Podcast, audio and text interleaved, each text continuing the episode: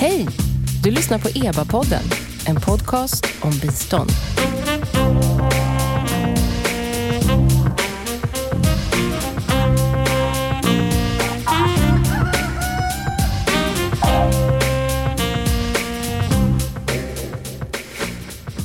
Vi kommer behöva förändra demokratibiståndet på så sätt att vi måste lära oss vilka krafter det är som behöver vårt stöd. Och på vilket sätt vi kan stödja dem och ändå, inte, och ändå respektera deras säkerhet och, och, och deras val. Välkomna till E B A-podden. Jag heter Wille Silberstein och vikarierar som programledare i den här podcasten som ges ut av expertgruppen för biståndsanalys E B A. Det är en statlig kommitté som utvärderar och analyserar Sveriges internationella bistånd. Och den röst ni nyss hörde tillhör biståndsminister Per Olsson Fridh och vi återkommer snart till honom. Dagens podd utgår ifrån E B A:s nypublicerade årsrapport Biståndsanalys. Den samlar kunskap och slutsatser från föregående års verksamhet och har i år fyra övergripande teman.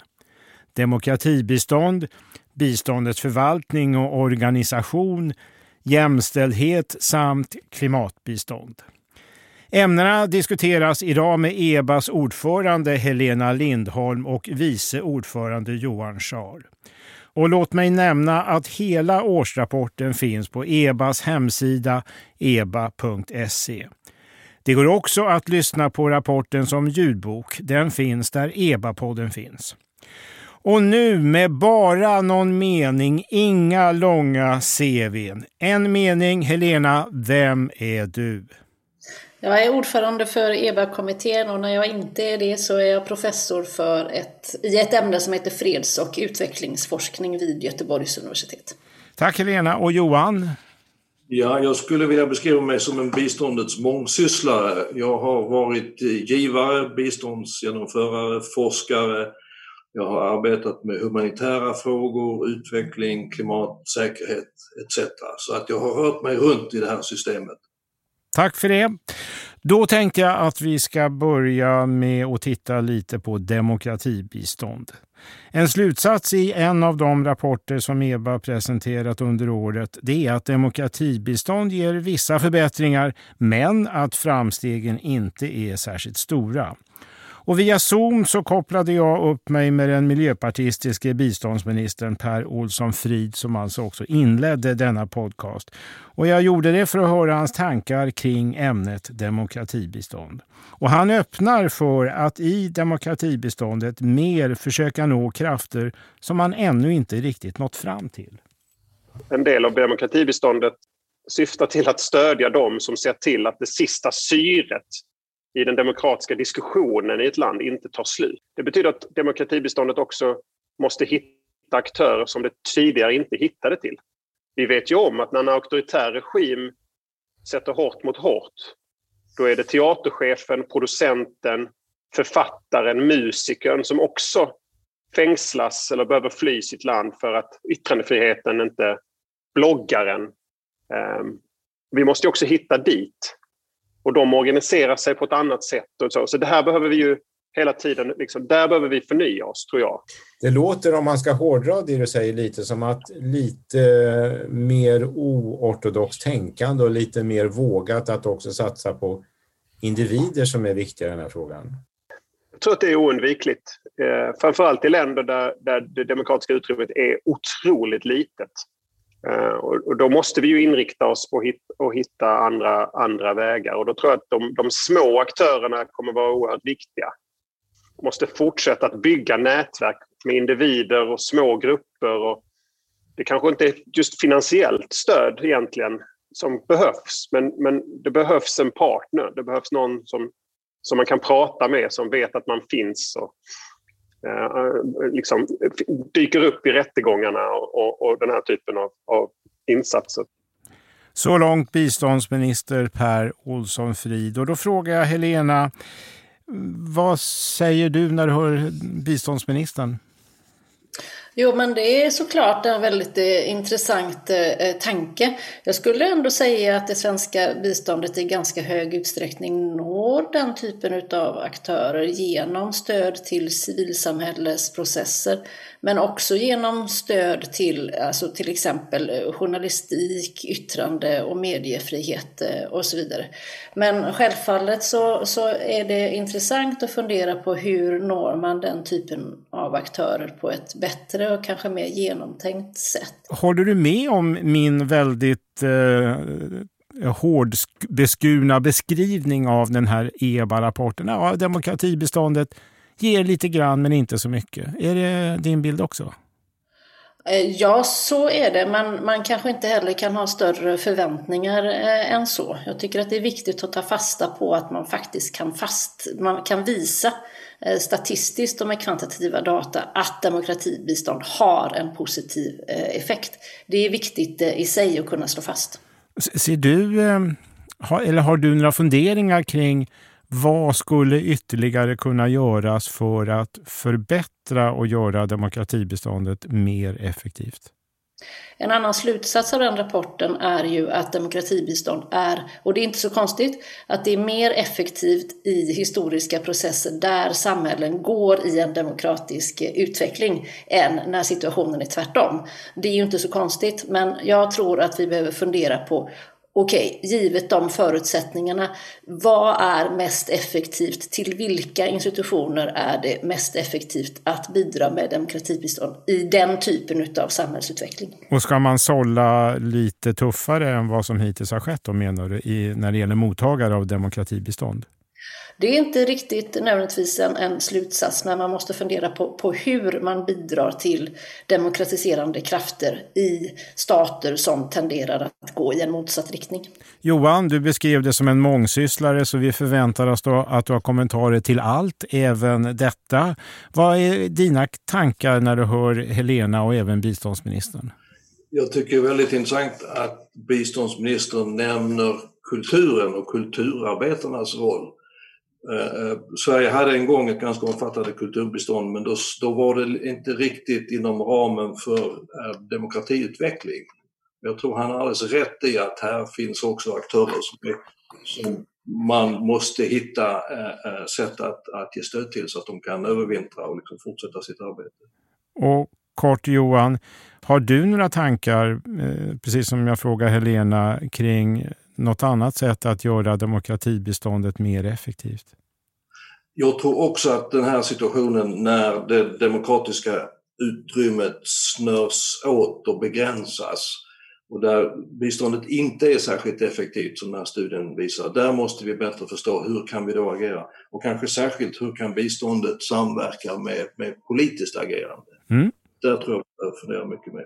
Tack så här långt. Nästa tillbakablick med E B A-glasögon på nästippen handlar om byråkrati inom biståndet. Daniel Tarschys, professor i statsvetenskap och tidigare bland annat riksdagsledamot för dåvarande Folkpartiet, skrev i sin rapport att det egentligen behövs mer byråkrati.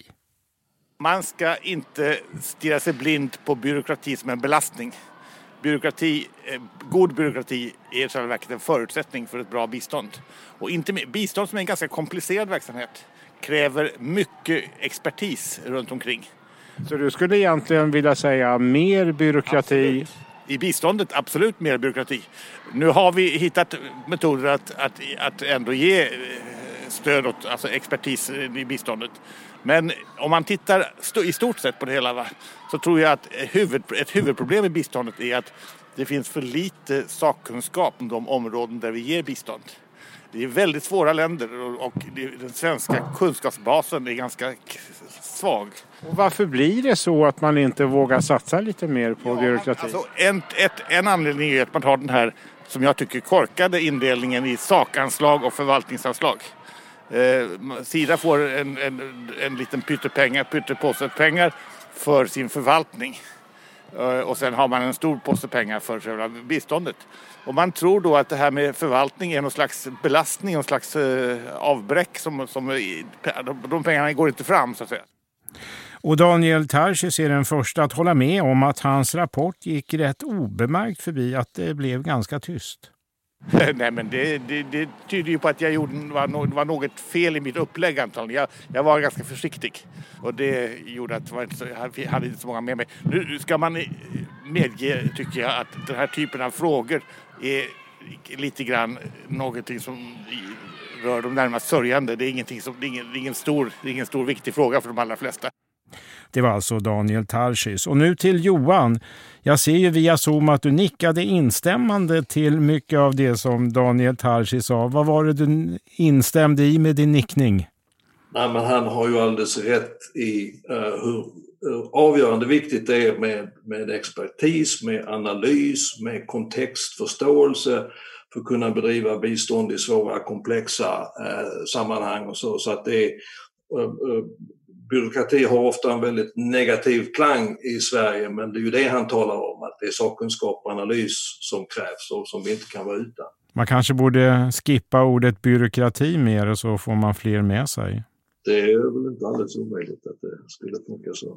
Håller du med om att hans rapport gick rätt obemärkt förbi? Han, han talar om att den kanske har störst intresse för närmast sörjande, men jag tror att de närmast sörjande har, har, har verkligen uppmärksammat den här. Och det är framförallt då de som, de som förstår det här problemet, det är de som själva hanterar och ansvarar för biståndets genomförande. Jag tror där har det väckt väldigt stor diskussion och, och det vet vi. Vi ser det lite grann också på, på hur, hur man inom politiken och bland partierna diskuterar den här frågan. Vi får hoppas att Daniel Tarschys lyssnar på denna podd, för han verkade lite dyster när jag frågade honom. Helena, eh, tror du att det kommer att bli någon förändring tack vare Daniel Tarschys E B A-rapport? Men jag tror som Johan att den har väckt ganska så stort eh, intresse ändå. Men att det tar lite tid innan liksom, de som är intresserade smälter en, en, en sån här rapport. Sen är det ju så här att det är en klassisk fråga. Liksom, hur mycket administration i förhållande till ren verksamhet? Och kan man skilja det åt eller inte? Och jag tror så här att det finns liksom inget Alexanderhugg som kan lösa den gordiska knuten. Utan det är en, ständigt, en fråga som man ständigt måste, måste eh, diskutera. Och den här rapporten gör det, lyfter upp mm. den här frågan, och jag tror att, att det är gott, gott nog. Tack Helena, så här långt. sextio år sedan är ett annat rapportämne hos E B A. sextio år sedan, det är när en person utnyttjar sin position för att få sex i utbyte mot en förmån eller en tjänst. Det kan vara en matkupong, ett examensbevis eller kanske ett jobb. Och det finns en hel del exempel på sextortion inom biståndsvärlden, säger Nia Mhiengwa Bergdahl som jobbar på motsvarigheten till folkhögskolor i Tanzania. I Tanzania så är det ett jättestort problem i alla sektorer, men också inom utbildningssektorn där, där jag jobbar då. Så det här är verkligen en jätte, jätteviktig fråga. Kan du ge något konkret exempel på hur det skulle kunna gå till när sextortion tillämpas? Här i Tanzania har det mest uppmärksammade varit inom utbildningssektorn, har varit i, i olika, på olika universitet. Där det typiska är att en professor eller en, en, en lärare har krävt eh, sex för att eh, deras studenter ska kunna få ut sina betyg eller få godkänt på sin tenta eller på sitt arbete. Eh, Nia Mhiengwa Bergdahl säger att E B A-rapporten om sextortion har fått stor praktisk betydelse. I den verksamhet som jag jobbar så tycker jag att det, att det är från den rapport som E B A skrev som har betytt väldigt mycket för oss här. Där det tydligt visade eh, exempel från Tanzania och där det också tydligt visade de positiva saker som finns här med regelverk, benämning av fenomenet et cetera. Men mm. du menar att den rapport som skrevs om sextio år sedan verkligen har haft praktisk betydelse hos er? För oss har den haft jättestor betydelse, för vi har använt rapporten som grund och som start i våra diskussioner. I våra diskussioner med ministeriet, men också i våra diskussioner med lärare och rektorer på våra folkhögskolor, på våra F T C's. Ja, Helena, enligt Mia så har den här E B A-rapporten haft stor betydelse. Är du förvånad? Nej, alltså kanske inte, inte förvånad, för att det är nog kanske den första rapporten i sitt slag i, i, i Sverige. Men jag kan säga att jag är väldigt glad över att den har fått betydelse. Vi vill ju att all, alla våra rapporter ska kunna användas och ha praktisk betydelse. Och när det gäller ett sånt här väldigt känsligt och svårt ämne som svår fråga, om den då har direkt omedelbar betydelse i verksamheten, så är det för mig ett väldigt positivt och, och och glädjande resultat av rapporten i sig. Är det här en, ett problem som är svårt att angripa från biståndsvärlden? Det är det absolut, av mängder av olika skäl. Och ett av de skälen är att det faktiskt är någonting som också existerar, kan existera inom biståndet så att säga. Att det finns eh, människor som arbetar i biståndet som använder sig utav ett sådant här maktmissbruk och kräver sexuella tjänster i utbyte mot någonting annat. Det kan också vara i det internationella systemet, eh, i internationella interventioner av olika slag som syftar till fredsbyggande eller fredsbevarande eh, styrkor och så vidare. Så att det är ett, ett jättestort problem att angripa, också på grund av den stigmatisering och sårbarhet som finns hos de som utsätts för det. Johan, tror du att världen mer och mer uppt- ja, upptäcker det är väl fel för om man känner till, men att börja arbeta mer aktivt emot sextortion inom biståndssfären? Det dyker ju upp fall som blir väldigt uppmärksammade då och då, men jag tror inte att det har gjort särskilt mycket riktigt systematiskt för, för att påverka det här. Det, det handlar ju, som Helena säger, det handlar om normförändringar. Och, och jag tror fallet Tanzania är intressant för att där, fanns, där finns en lagstiftning och det finns människor som vill se till att den också tillämpas. Och, och där kan då arbetet som vi gör förstärka de individer och de krafter som verkligen f- försöker påverka och förändra det här. Så det samspelet har nog varit sällsynt lyckat i det här fallet. Är du optimistisk? Har du intrycket av att man ändå börjar komma till bukt med det här problemet? Ja, det, det tycker jag. Och bara det faktum att den här rapporten har fått sån uppmärksamhet visar väl det. Sen, sen ska vi inte sticka under stol med att, att genom bistånd påverka korruption, om den är väldigt utbredd och omfattande i ett samhälle. Det är svårt att göra med biståndet som instrument, men här kan då olika instrument och olika krafter samverka på ett rätt effektivt sätt, tror jag. Mm, tack Johan. Miljöarbete är en annan del av svensk bistånd som har avhandlats här hos E B A och som vi ska tala om nu. Och då ska vi först lyssna på David Tivå som är programansvarig specialist för miljö, klimat och energi. Och han är placerad på svenska ambassaden i Tanzania. Han säger att miljösatsningar inom biståndet är viktiga. Tidigare var väl budskapet internationellt att vi måste ha råd att ta miljöhänsyn. Och nu handlar det väl kanske snarare om att vi har inte råd att inte ta miljöhänsyn. För att nu har det gått så pass långt så att det handlar om försörjning och det leder lätt till, till konflikter. Så att, så vi måste lyckas med det här. Och utifrån sina egna erfarenheter också från Mali berättar David Tivå om vad som kan hända på landsbygd, till exempel för människor som bor vid en skog. Människorna runt många av de här skogarna eh, ser värdet av att, av att de står kvar. Och många har inga alternativ till att eh, andra alternativ än att använda eh, brännved och, och träkol för att för att laga sin, sin mat eller att sälja till, till närliggande städer. Men när man fick hjälp att förädla olika eh, skogsprodukter, olika frukter och annat och, och honung, samla honung till exempel, så ser man värdet av att, av att eh, skogarna står kvar. Ja, Johan, du hörde David Tivå här vid svenska ambassaden i Tanzania. Vad går genom ditt huvud när du hör detta? Eh... Uppmuntrande att höra Davids kommentar och exempel från Mali. Mali är nämligen ett av de fallstudier som vi gjorde i en stor utvärdering av det svenska klimatbiståndet som vi presenterade förra året. Och det handlade om, om den stora klimatsatsningen som ägde rum för ungefär tio år sedan och där vi nu kan följa och se vilka om och i så fall vilka de mer långsiktiga effekterna har blivit. Och just i fallet Mali som då började få stöd under den tiden så ser vi väldigt konkreta resultat just när det gäller skogsförvaltning och så. Så att det, det, det är roligt att höra David exemplifiera på det här sättet. Helena, ser du några, eller har du några tankar kring framtida miljöbistånd, hur det skulle kunna förändras för att bli bättre eller? Jag tycker att det är viktigt att ta fasta på den här rapporten som vi har, har gjort då, att den visar på att den stora satsningen var positiv.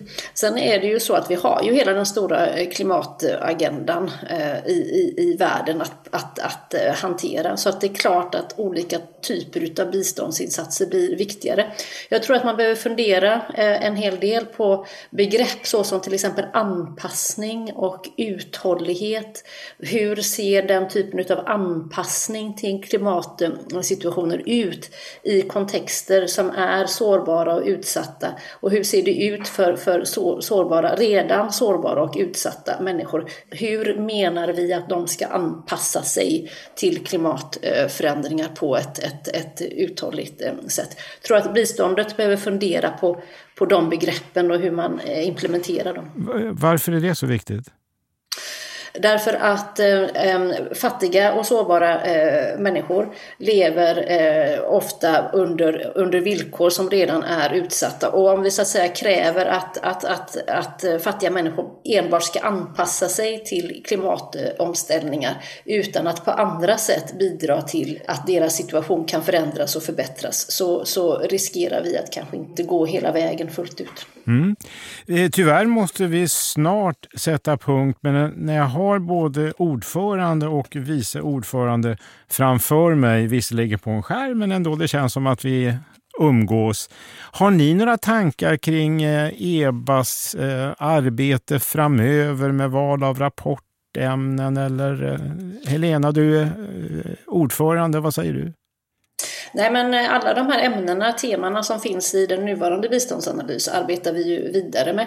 Men jag skulle vilja säga så här att vi har ett, ett antal prioriterade områden, och ett av dem är demokrati, ett annat är klimatmiljö. Ett tredje är eh, bistånd i sviktande miljöer, konfliktsammanhang, eh, humanitära situationer, och ett fjärde är eh, sexuell och reproduktiv hälsa och eh, rättigheter. Så vi fortsätter med dem, men vi måste också fundera på hur, hur eh, pandemin påverkar fattigdom och förutsättningar för internationellt utvecklingsbistånd. Tack Helena. Johan? Jag skulle vilja säga att vi, eh, varje studie vi gör, och de som vi nu har pratat om, demokrati, sextortion, eh, miljö, klimat, så ställs nya frågor som resultatet av de här analyserna. Och de ska vi ta på allvar och fortsätta fördjupa och, och förstå ännu bättre de här svåra, komplexa områdena som vi arbetar med. Och jag tror den uthålligheten behöver vi ha, inte hoppa liksom från ämne till ämne, utan verkligen hålla oss kvar i en del sådana här centrala, svåra frågeställningar. Och där tackar jag ordförande Helena Lindholm och vice ordförande Johan Scharl. Och självklart vill jag också tacka alla er som har lyssnat på oss, och det hoppas jag att ni fortsätter med att lyssna på oss. Och de rapporter vi pratat om idag och många andra rapporter hittar ni på w w w punkt e b a punkt se, och gärna in och läs. Och tack för den här gången.